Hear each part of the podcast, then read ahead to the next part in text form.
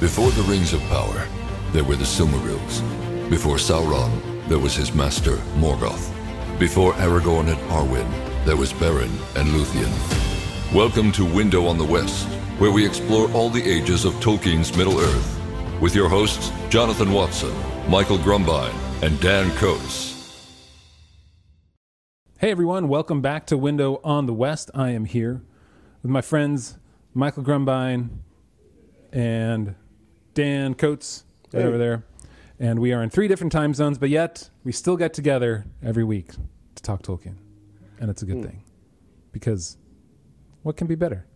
Maybe reading Chesterton at times together and smoking a cigar, but hey, if we can't do that corporately right now, we'll take this. So anyway, anyway, anyway, good to see you guys. It's That's been fair. it's been a week. Hey, good to see uh, you it's, too, it's man. Nice, Good to see you guys. nice to have you all have you all back. Um, today, as we get started, we're going to get into the second half of of the return of the Noldor. Well, second or the last third of it, I guess. So, uh, go through all those.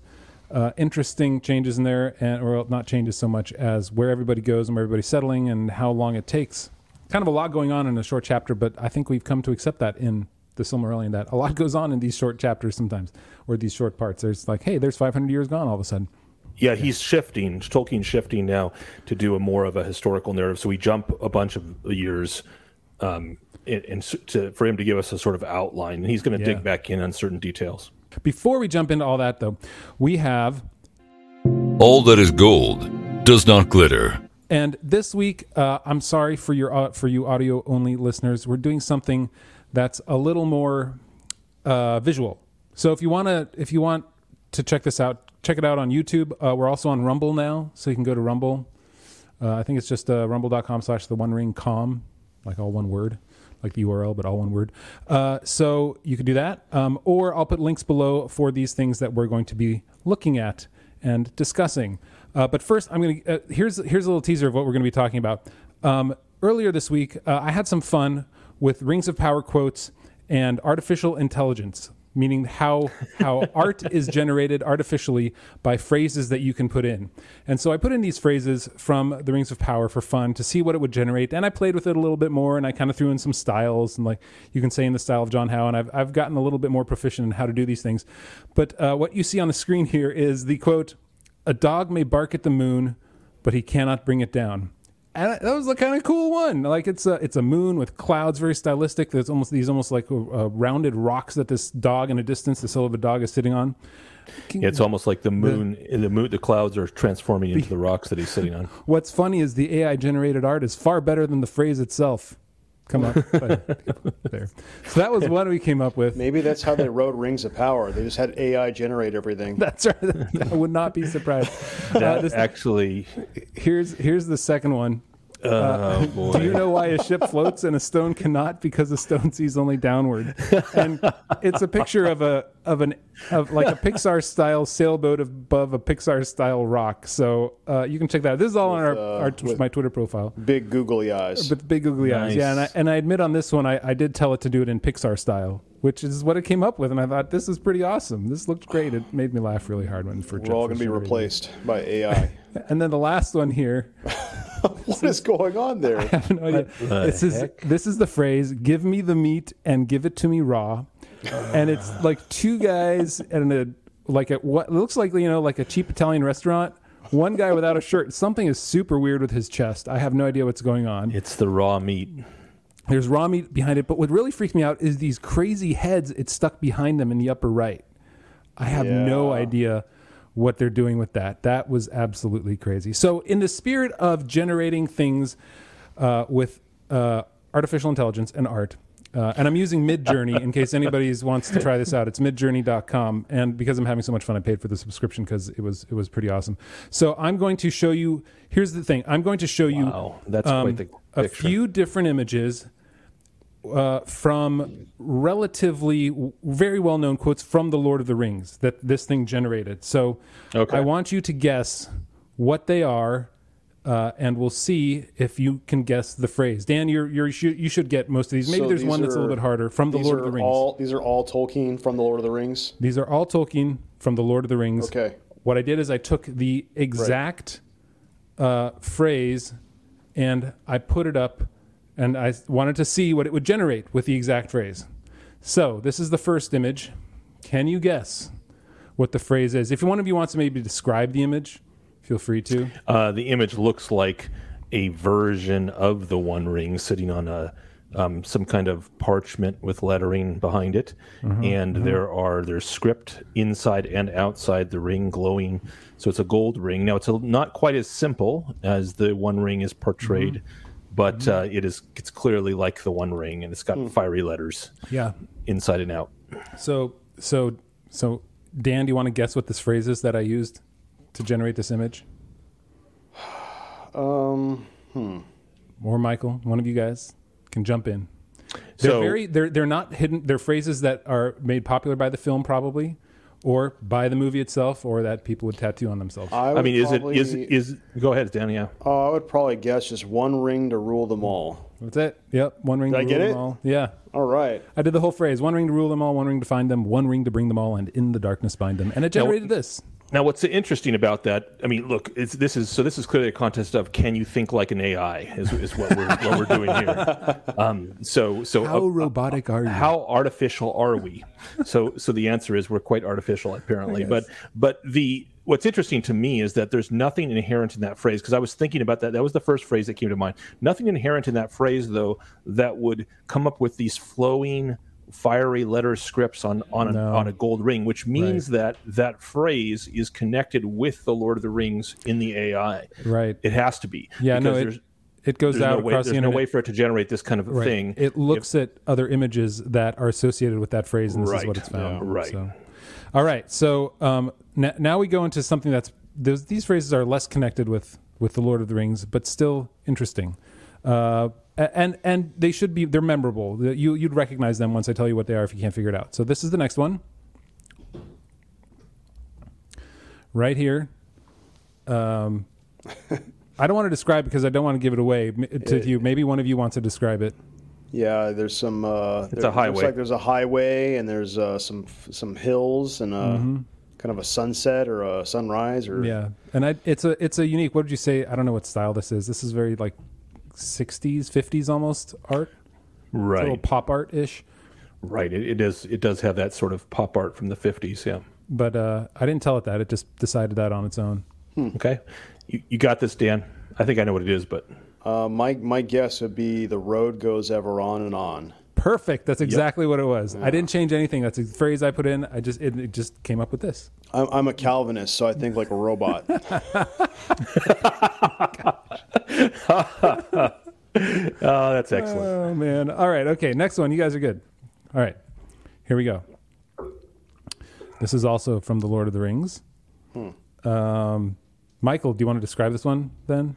um, we have rolling green hills in the foreground um, um, disappearing well well rolling on into a watercolor type background um, which is a silhouette of mountains and um, yeah it has it's very watercolory feel with clouds and uh, mist over the hills I don't know if you can see, but I think like right here, right in the middle, right there, that's almost like they put a deer there.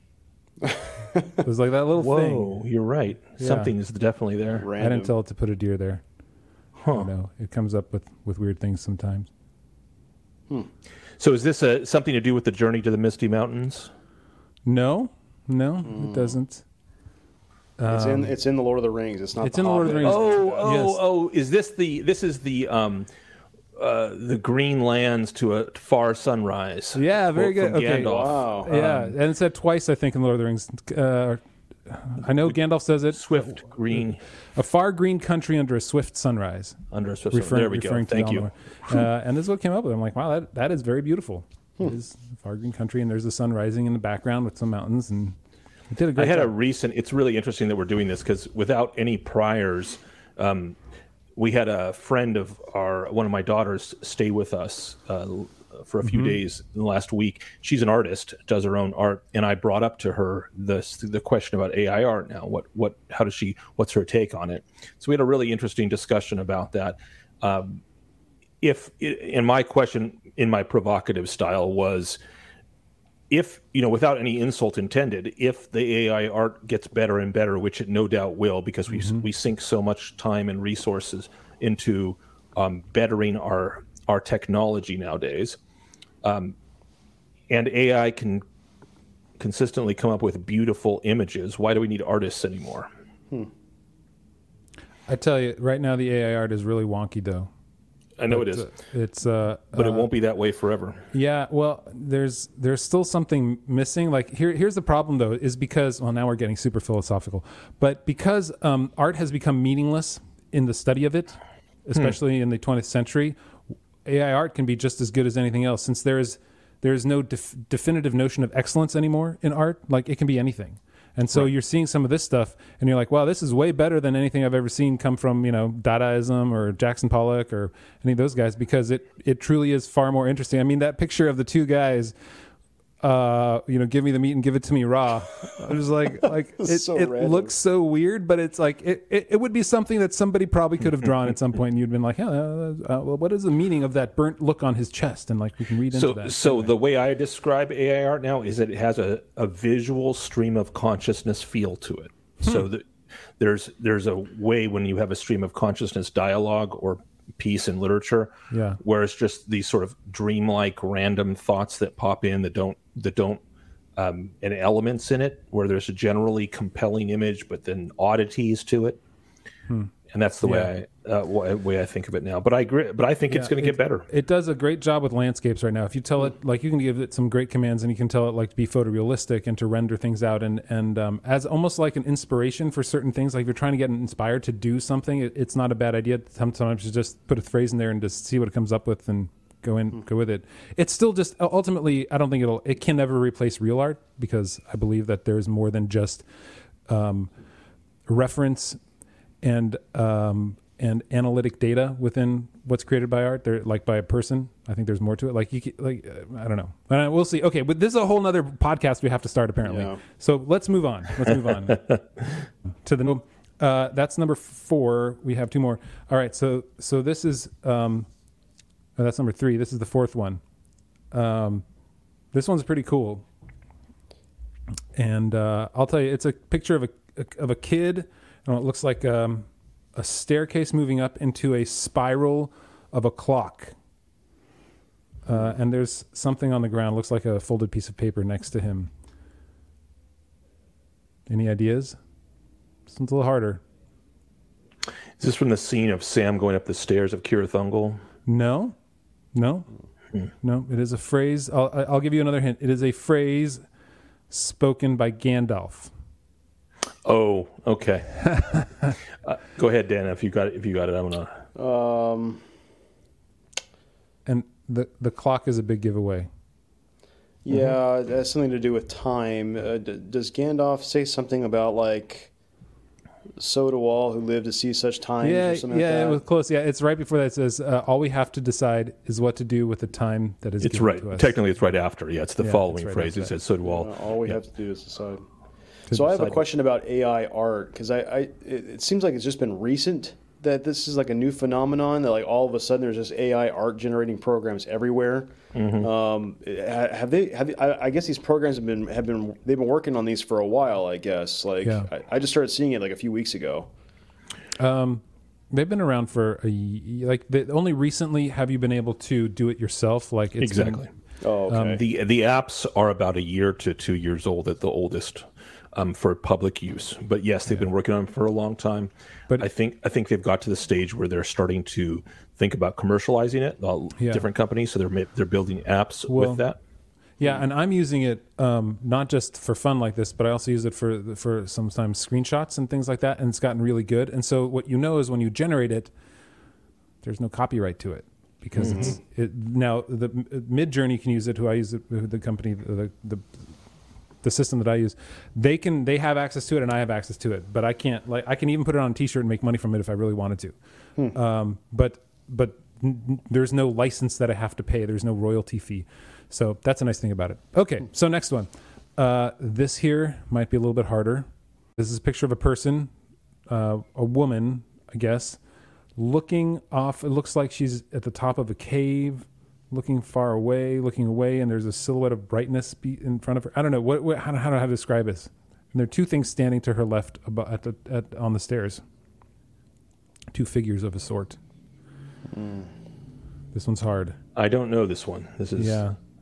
Yeah, this one I knew would be hard because it had a hard time figuring out what to what to do with it, and I ran it a few times to try and get something that would be appropriately more interesting. Because the others were just even worse. I would guess that this is Galadriel Hmm. And the the looking. It is not Galadriel. It's another Okay. female from The Return of the King. This happens in Return. Oh, of is the it looking Eowyn looking over the battlements of uh, of Minas Tirith? closer? It is Eowyn, but it's not looking over the battlements of Minas Tirith. It's a phrase she says. Her Oh, most yeah. famous phrase. You mean besides, I am no man? There you go.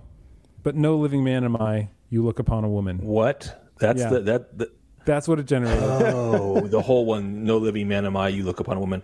Yeah. So they have the no living men off to the left in those guess. figures. I guess That's kind of crazy. I don't know. I don't like know. like Huh. wraith like Yeah. things. Yeah. Interesting. Yeah, and like a big giant mosquito floating, floating right there. I guess. Or butterfly Flying mosquito mosquito. thing. All right, last one. This is I think- r- very funny. This is uh, this is maybe the coolest one. Uh, let's let's see if you guys get this one. Wow. Um, how do you describe this one? There's a beam of light coming down from the heavens into a narrow canyon. Um, and in the for- foreground closer to us, there look like posts, a variety of posts in the canyon um, with a tether or a rope across one of them. Right. Um, and it's up against the wall. So the whole thing is up against the wall of Yeah. this canyon. Yeah. It's, this one was very unique. I, I have no idea how it generated this from the phrase that I got it. Like I I I, I kind of do. Uh, should I give you a hint? Is it the Sam um, No. quote about Nope. far uh, light and far? Nope. Nope. Far Nope. Beauty? Not the Sam quote. I'm gonna guess you just typed in "Paths of the Dead." No. Not No. Paths of the Dead. Okay. This uh, it happens in Fellowship of the Ring, both in the film and in the books. It happens before they get to Lorien. I mean, is this this isn't the doors of Moria, is it? It's not the doors of Moria. It does happen in Moria. It's a phrase. Fly, you fools!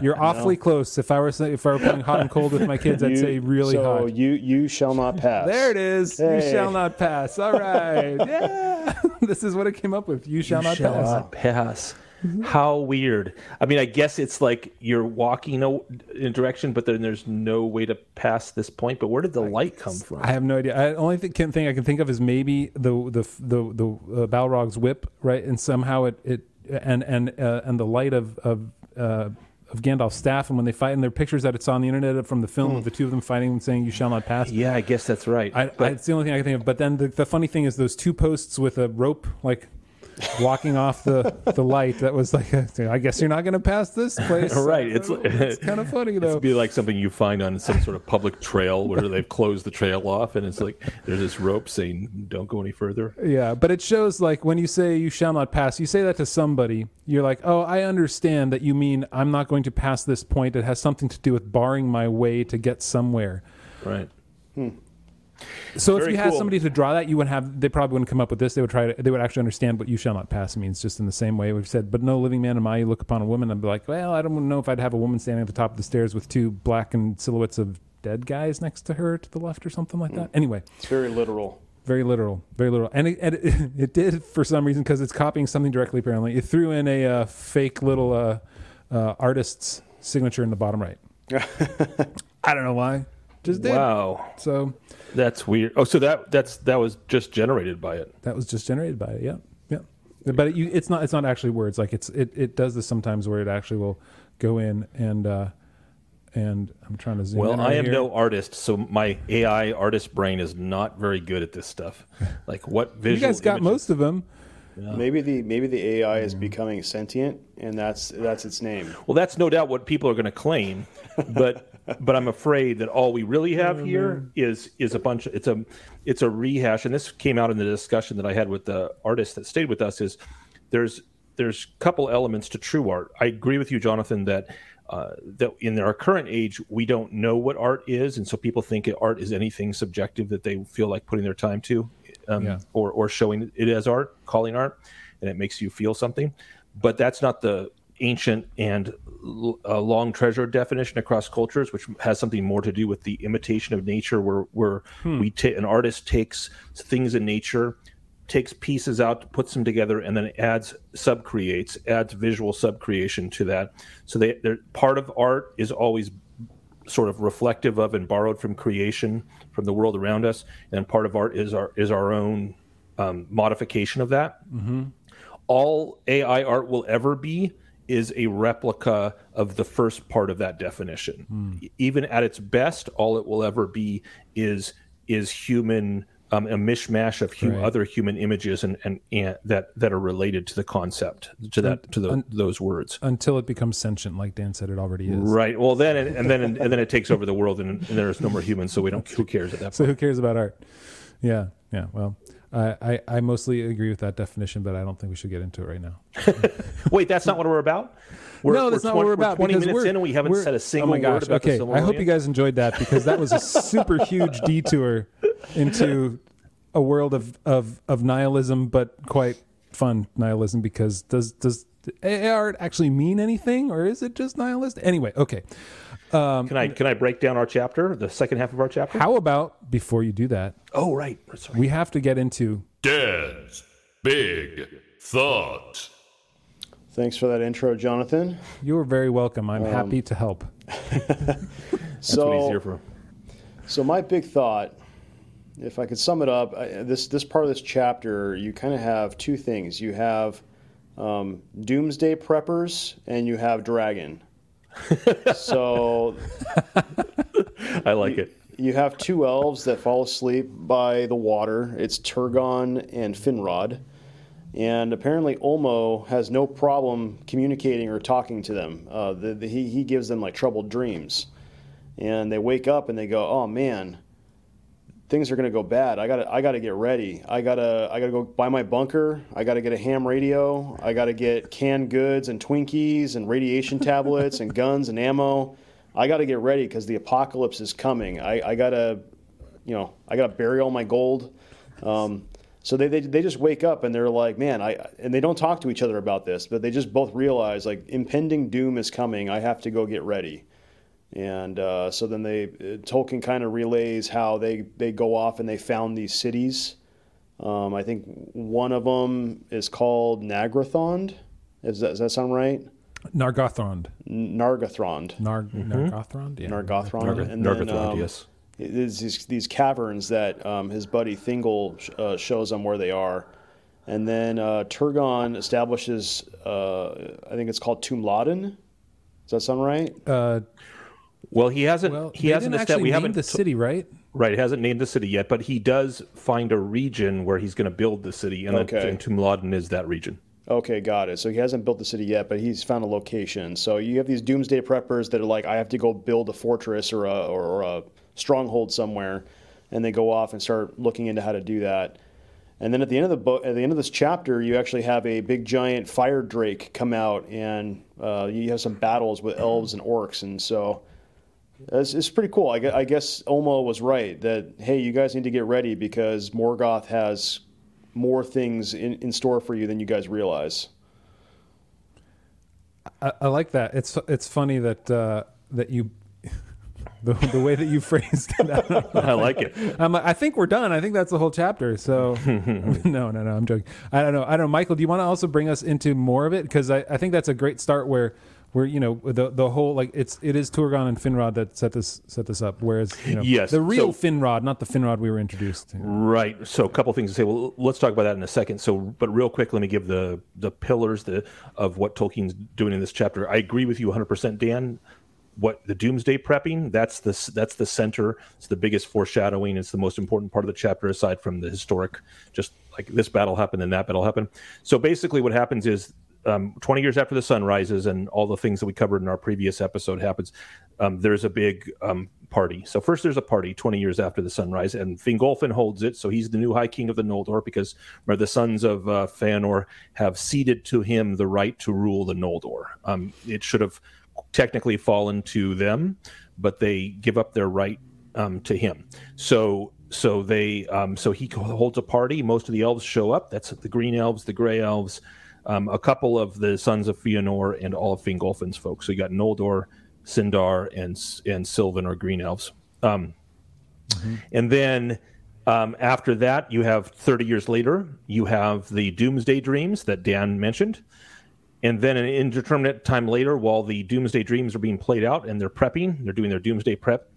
Um, then Mor- Morgoth tries to see, thinks, well, maybe they they've they've uh, maybe they've they've gone soft, and he sends he starts with fires and let's just volcanic explosions and earthquakes, and then sends his orcs pouring across, but the elves just trounce him in what's called uh, the Dagor Aglareb, the glorious battle. Um, and Morgoth's like, well, that didn't work. So let's uh, wait 100 years. So he waits 100 years and then he tries to encircle Fingolfin and come down from the grinding ice with an army of orcs. The elves see him. And because unlike the elves of Rings of Power, they can actually see things coming from a distance. and so they just they destroy them. And then he's like, well, that didn't work. Let's wait another hundred years. Now he didn't actually want to attack apparently after another hundred years, but he was he's been creating dragons. So the first dragon, Glaurung, who is, does not have wings, um, but he's a fire drake, comes out and um, does a lot of damage. But then he's driven back with elven horse archers led by the real. Um, is it Finrod or Fingon? No, it's Fingon. It's it's not uh, Finrod. So by Fingon, and uh, and then uh, Morgoth is pissed because you know he wasn't he, he wanted to wait until Glaurung was old, but now the surprise bit, and so the elves actually create the siege of Angband. So they lay instead of giving that whole uh, plain to the south of uh, Angband the distance, um, you know, just leaving it alone and waiting for Morgoth to issue forth. They actually encircle everything they can. They can't um, breach uh, the fortress of Morgoth, but they can lay siege to it. And so they do and there's 200 years of peace. So we have a roughly 500 year cycle in this last half of the chapter that it covers. Definitely the most important thing in the chapter is uh, the is what Dan mentioned, which is the foreshadowing about the doom to come and Ulmo taking a direct hand and warning two of the elves um, about it. So. Hmm. Well, what? So in in all that, like that's what stood out to you in this chapter outside of you know that they're preparing for everything i guess what it stood out to me um, is that it it it lays out the major the fortresses the major yeah, this is a, yeah, that's a good way of putting it. It's the chessboard is now is now being set out. So you've got um, the the major the major the major royal areas. I'm trying to think of this. My my mind is broken. It's the end of the day. I'm so sorry. so you've got Thingol in Menegroth, right? You've got that one big area. You've got Nargothrond. You've got uh, uh, the, the that's being built, and then eventually you will have uh, Gondolin, which is where Turgon is, and these three major fortresses, these strongholds, are uh, have their major roles to play in the upcoming stories, and I, and, and, and you only know that because I've I've read through it a number of times in the future. But to see it all played out here, I kind of forgot that like okay, this is the point at which now they they lay it all out. Now we're ready to go. We're ready to move forward, and then and then we also see Glaurung for the first time. It's kind of like hey, yeah, there's dragon. They don't tell us any wings, but he comes into play later in a much much greater story. My favorite story of the whole Silmarillion. Um, that's wow. what stood out to me in this chapter. There's, right. the, well, yeah, yeah, it is. More so cool. than Beren and Luthien, I know. I'm sorry. Wow. All right. But did, what what stood out to you as as the most like uh, Dan had his big thought, and and there is you know the the the friendship between Fingon, uh, fin, Finrod and Turgon, essentially, the uh, lords of Nargothrond and what will be Gondolin, these major strongholds. Mm. But what stood out to you? Yeah. So, a few details stood out to me. First of all Tolkien is really concerned with. I mean, okay, so there's a, it's really interesting. It's unlike anything Hollywood would do. Um, the the power of the Noldor is overwhelming here. So these are remember these are just one of the elven races from Valinor, and they're shown time and again to be superior to any to to all the armies of Morgoth. Now Morgoth himself doesn't leave his his fortress, so he's not going to engage except one last time in battle or I guess two last times, but um, but he doesn't come forth here. He doesn't send his Balrogs, so they don't have to deal with that. So all these armies of orcs, and then even the young dragon, the Noldor handle. So it seems like you got 400 years of this. Uh, that's a long time. Um, not for elves, but it's a long time for in general. It's 400 years, and you have this situation where Tolkien is set, setting us up for the next tragedy. you know, the the the um, the dreams that come mm. are all about how the good times never last, and that's what one of the things. Aside from the fact you can always count on someone singing something in Tolkien, and and he didn't let us down at the very end of the last sentence of this chapter. The Gray Elves are singing, so you know mm. someone always mm-hmm. sings. Mm-hmm. Um, but besides that, the good and the beautiful are real in Tolkien's world, but they are always um, passing away. And hmm. so and so we're we're being set up for the tragedy to come. so but they're they're they're not they're not building something brand new. They're not creating Moria, they're not creating Menegroth, they're not building the city upon a hill. They're they're just going with what they know already instead of creating something new. I don't know what that says about them other than hmm. um, they they they miss what they had still maybe that's a, a, part of it that you could you could say? Well well that's really interesting just riffing on that for a second jonathan. Yeah. So nargothrond is based directly on menegroth. So and yes, menegroth was told to us as the greatest of these subterranean and palaces and, and places that the world will ever see. Basically it's this unbelievable right. um, underground fortress and realm which is just stunning and Nargothrond. It would, put, it would put Moria to shame. It would put idea. Moria to shame easily, and and Moria at its height. And so Nargothrond is just a pale imitation. And then you have Turgon, who goes and does a pale imitation of Tirion, the city of Tirion. Mm-hmm. Now, it's still going to be a great city because it's the greatest that Middle Earth has will have seen up to this point, um, which is in Gondolin. But mm-hmm. doesn't that just re- isn't doesn't that just reinforce what's what's always going on in Tolkien, which is what came before is always the best and the highest, and then mm. things that come after are reflections and they're not as good. Um, and reflections and not as good. And then so we're going to have the works of. So now we have the works of the Noldor, which are just reflections of the higher works of the Valar, um, or the works of the Maiar in the case of Melian and and um, and uh, the dwarves and Thingol. And then after the Noldor is going to come the men and the men of Numenor, and what they have will be great, but not as great as what came before. And then you're going to have the men of the later years, and so you just and then the dwarves Moria itself is a reflection of Nargothrond and um and uh Menegroth. So yeah, I, right. I, think I think it's those echoings, the sort of diminishing mm. echoes over the ages for Tolkien, where everything beautiful and good diminishes and is echoed down through time. Yeah, yeah, that makes sense. That makes sense. I hadn't thought of it in that way. I, I, I like you that you you bring that up again because I'd forgotten that. As and, and if if you go back to our, one of our earlier episodes, uh, I can't remember. It probably has to do with Feanor when we talk about how you know even even the hobbits the the best swords that they got, the best weaponry was the elven weaponry that they had uh, received from the uh, the the trolls, the troll horde. Yeah, uh, Orcrist and Glamdring, and Glamdring um, yeah. in, the, in the book The Hobbit, were from Gondolin, and so they were the best things that were around. Um, and but that we we find in this chapter that Gondolin is just a well, we don't it isn't called Gondolin yet, but it's going to be Gondolin. Um, is is itself just a reflection of what's in Tirion in the in the in the land of the Valar. So anyway, it's um it's it, it's a reminder as Tolkien always does. There was another detail that I wanted to talk about, but Dan, did you have any thoughts about that? Yeah, I'm wondering what um, what that says about Tolkien, um, just in general, that he thinks that the the greater things came before.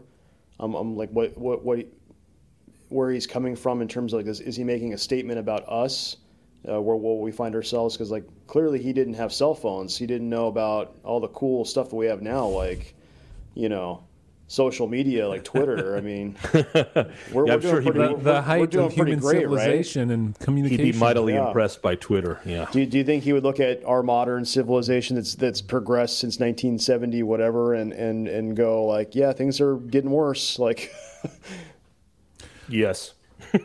Would he yes, say I that? yeah, he... absolutely. I mean, he hated the encroachment of all technology into the yeah. countryside, right? He hated that. He was a monarchist as well, like a a, a benevolent monarchy would be yeah. the best kind of uh, uh, ruling uh, uh, government. So yeah, I don't I don't think he would have any love for the world that we live in now. Right. Well, and that's an ancient tradition. So Socrates thought so too that there there should be that, that the king was the high. The Middle Ages were full of that.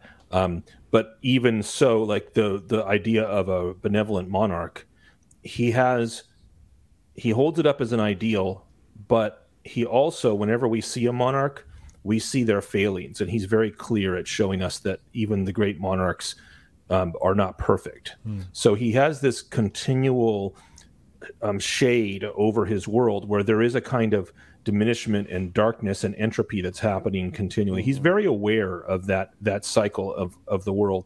I think there's a sadness in the way he portrays Middle Earth in that regard.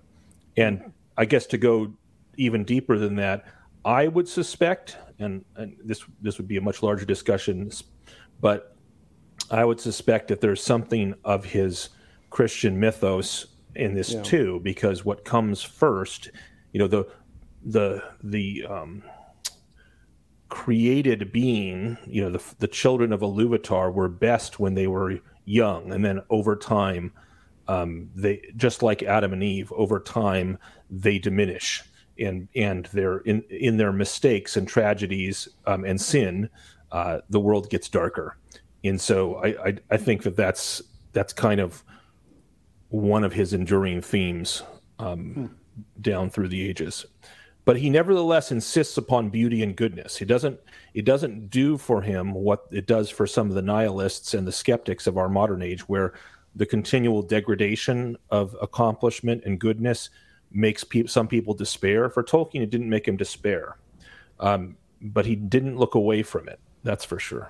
Yeah, yeah. It's almost like, hey, things are getting worse and worse. That's the reality therefore hang on to what's good and what's true and what's beautiful as opposed to things are getting worse and worse so just give up and right yeah just just embrace the entropy or whatever stick, yep stick your head in the sand until the the the wave of, of an entropy washes over or what's um, what's the phrase the the arrow of history always points toward the good or the, something the arc, like of, arc, of, arc history of history always bends towards justice yeah which there's a lot of yeah, I mean, as as Christians, in the ultimate sense, I think that's true. Yes. But in the in the immediate history of any given time, that doesn't ne- isn't necessarily true. Right. Right. Um, and and so so yeah, there's there's there's something very deep in the way he portrays his world.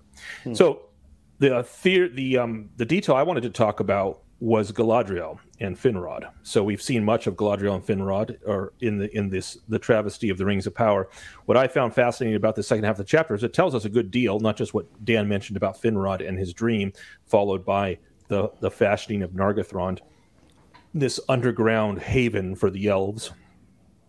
Um, but also that um, we we learned something about Galadriel well before you know the war of wrath in all this mm-hmm. which is we learn that she um as sis, she's sister um, to Finrod, but she comes with when Finrod goes to Thingol and Melian in their fort, in their forest of Doriath, and Finrod learns from Thingol about the existence of these potential caves that could turn into his haven that he has in mind.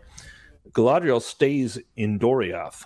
She does not go with Finrod um, after that because she falls in love with Celeborn. She meets Celeborn, she falls in love with him, and then she stays long. It says it says here um,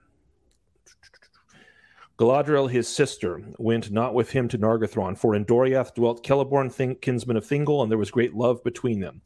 Therefore she remained in the hidden kingdom and abode with Melian. Remember, Melian is the only embodied Maiar on Middle Earth right now, in the land of lands of Middle Earth. Mm-hmm. Um, sorry, the only good embodied Maiar, Sauron, yeah. I guess, is an embodied Maiar that's in. He's in Angband, but um, and the sort of the Balrogs. All right. Uh, sorry, I, had to, I need to finish with that. Therefore, she remained in the hidden kingdom and abode with Melian, and of her, that's of Melian, learned great lore and wisdom concerning Middle Earth.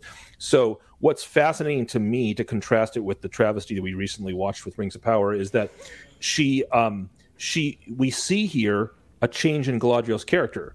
What do we know about Galadriel? We don't know very much before this, but we we remember maybe back when she decides to come to Middle Earth, she doesn't take the vows of the sons of Fëanor, but she does go with them to Middle Earth. Why?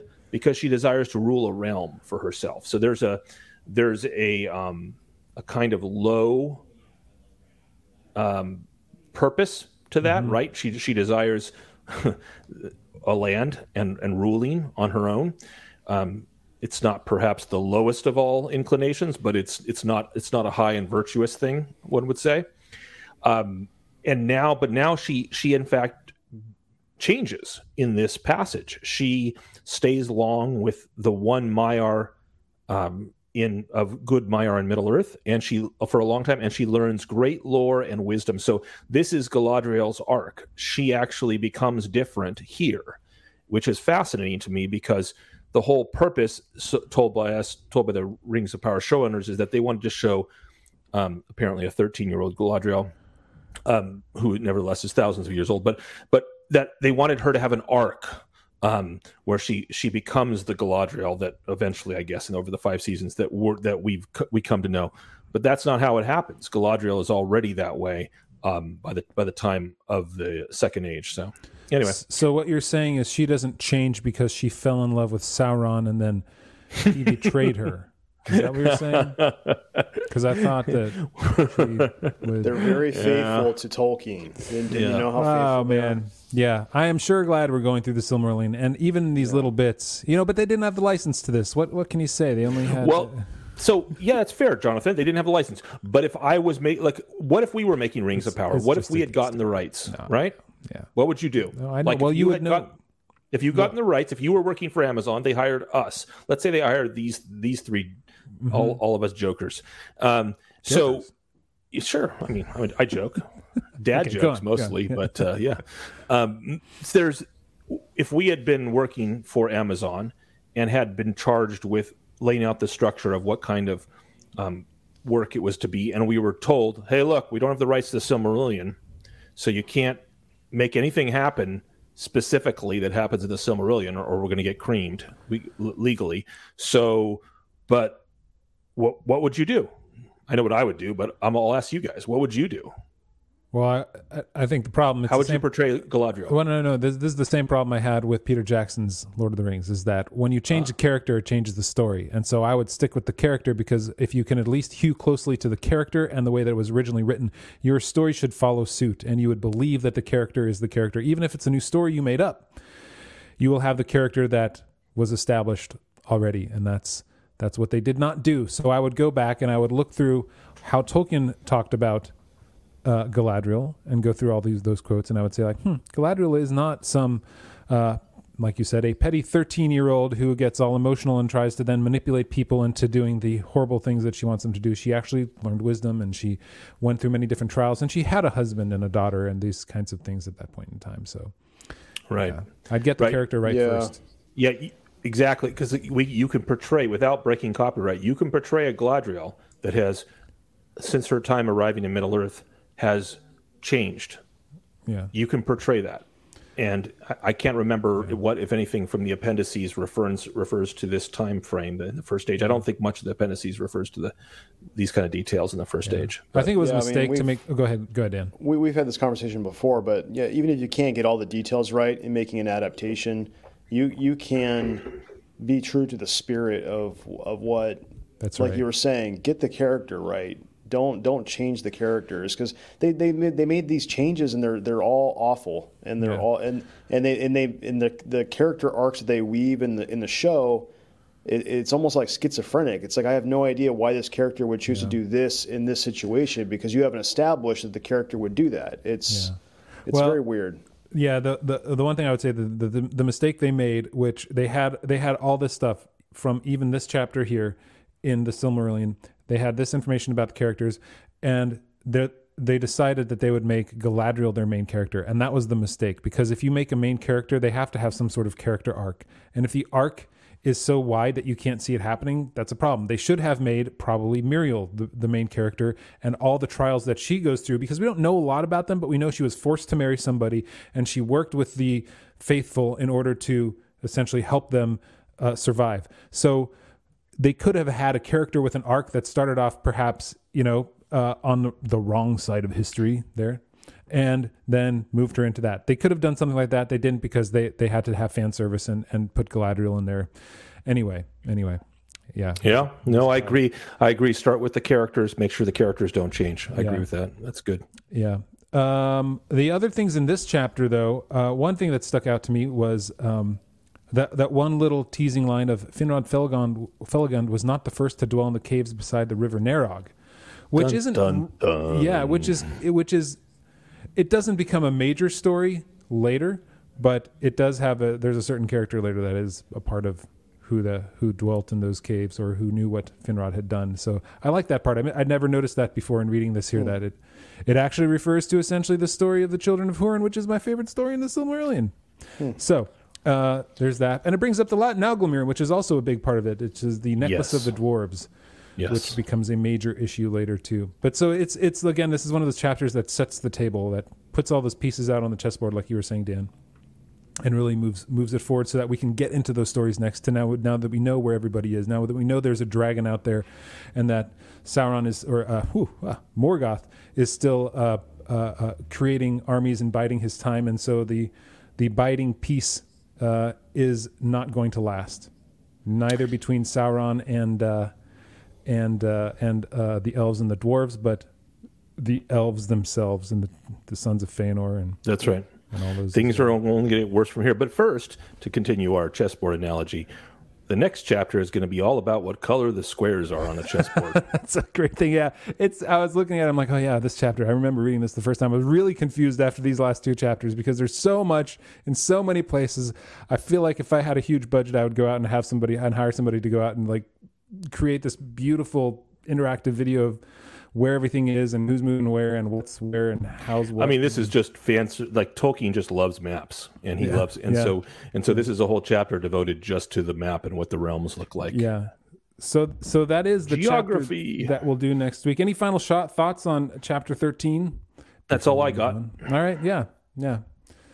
Um, Dan. I do I do think it's interesting that Morgoth has the ability to create dragons. Like it doesn't really specify like where they come from or you know because I, I know we've we've read before about how hmm. he has made orcs by corrupting the elves that already existed.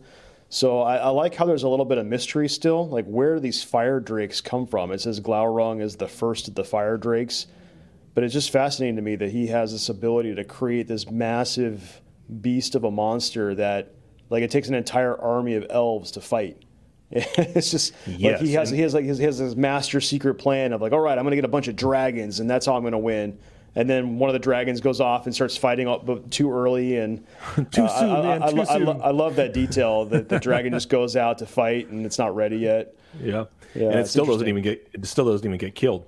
Um, Yeah. it just they just drive it off. No, that's a good point, Dan, and brings up. So we recently, um, um, as as is my wont, I've been reading Lord of the Rings to my kids. Um, we recently read uh, Fangorn, and in Fangorn, um, Treebeard tells the hobbits that the trolls that they've met were made in mockery of the Ents. So Morgoth always creates in mockery of or by twisting something good. Um, with the dragons, I've had that thought before, and the only um, since the first model, since the 1.0 dragon um, or 0.1 dragon, I guess, because this is the uh, the untested beta model. It wasn't even ready for prime time. So the 0.1 version of Glaurung that we see today, um, which will later become the 1.0 version of Glaurung later on, um, is uh, is does not have wings. So the first thought would be, um, you know, fly, you know, an eagle maybe. You know, he took an eagle Yeah. and twisted it or something.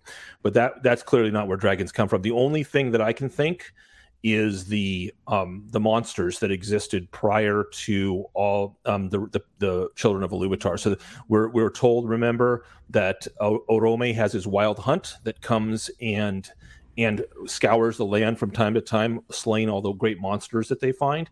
So so there might have been monsters that that uh, Morgoth then used to sort of breed dragons and sort of like the way the way we took wolves and turned them into different versions of dogs. Um, he might have taken the base version of some monster and and then uh, some worm of some kind and then turned it into dragons. I think that makes sense. I hadn't really thought about it that deeply. That's why I have you guys here.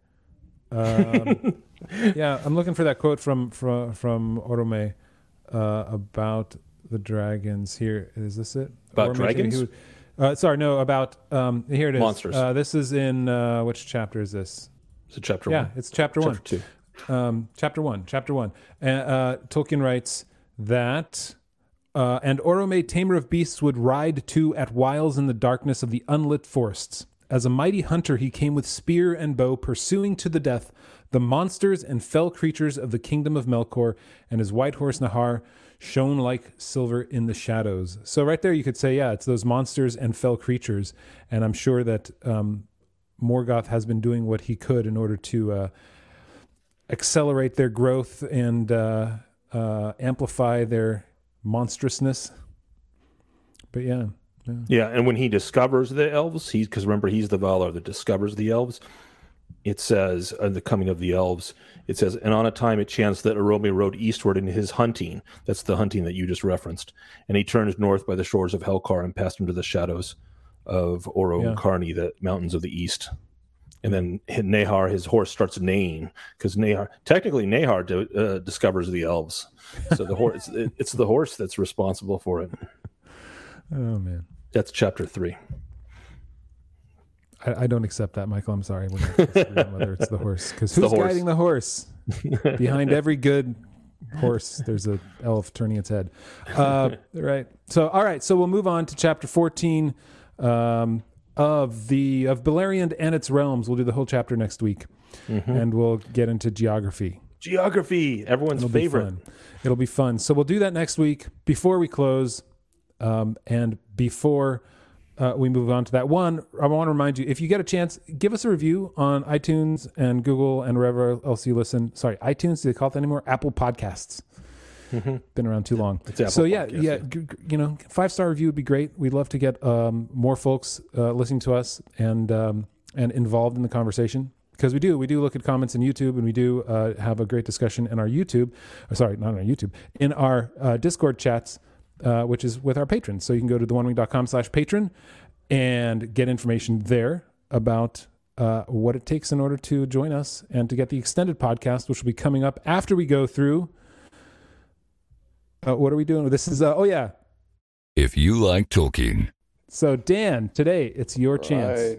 to tell Now, us today about. I am I am bringing in the Lord of, Lord of the Rings board game by Reiner Knizia. Nice. This is one of the classic. Uh, this is before like co-op games were. Big. So nowadays you can go to Target and get Pandemic, and they have like 20 different versions of Pandemic. Um, this is back in the days when co-op games were just not widely available. This is a, uh, I think it's two to five players. It's by one of the best board game designers of all time, Reiner Knizia.